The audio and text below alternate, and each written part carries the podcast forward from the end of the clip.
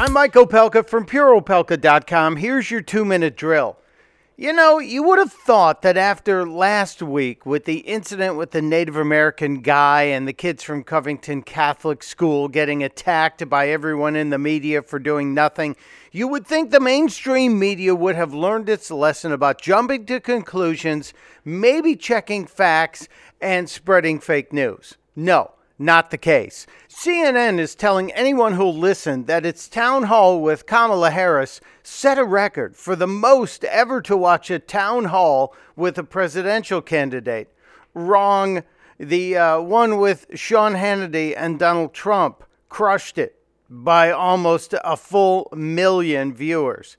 And then there's M S N B C, who yesterday said this. Chicago police have not released many details. They say they are investigating this as a possible hate crime. Certainly there are many indications of a hate crime here.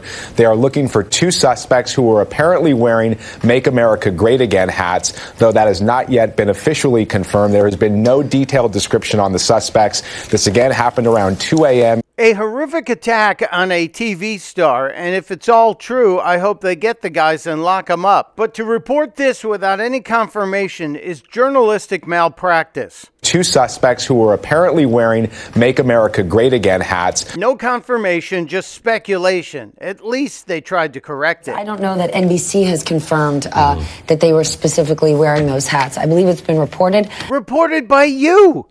Do better, mainstream media. Testudo, my friends. Testudo.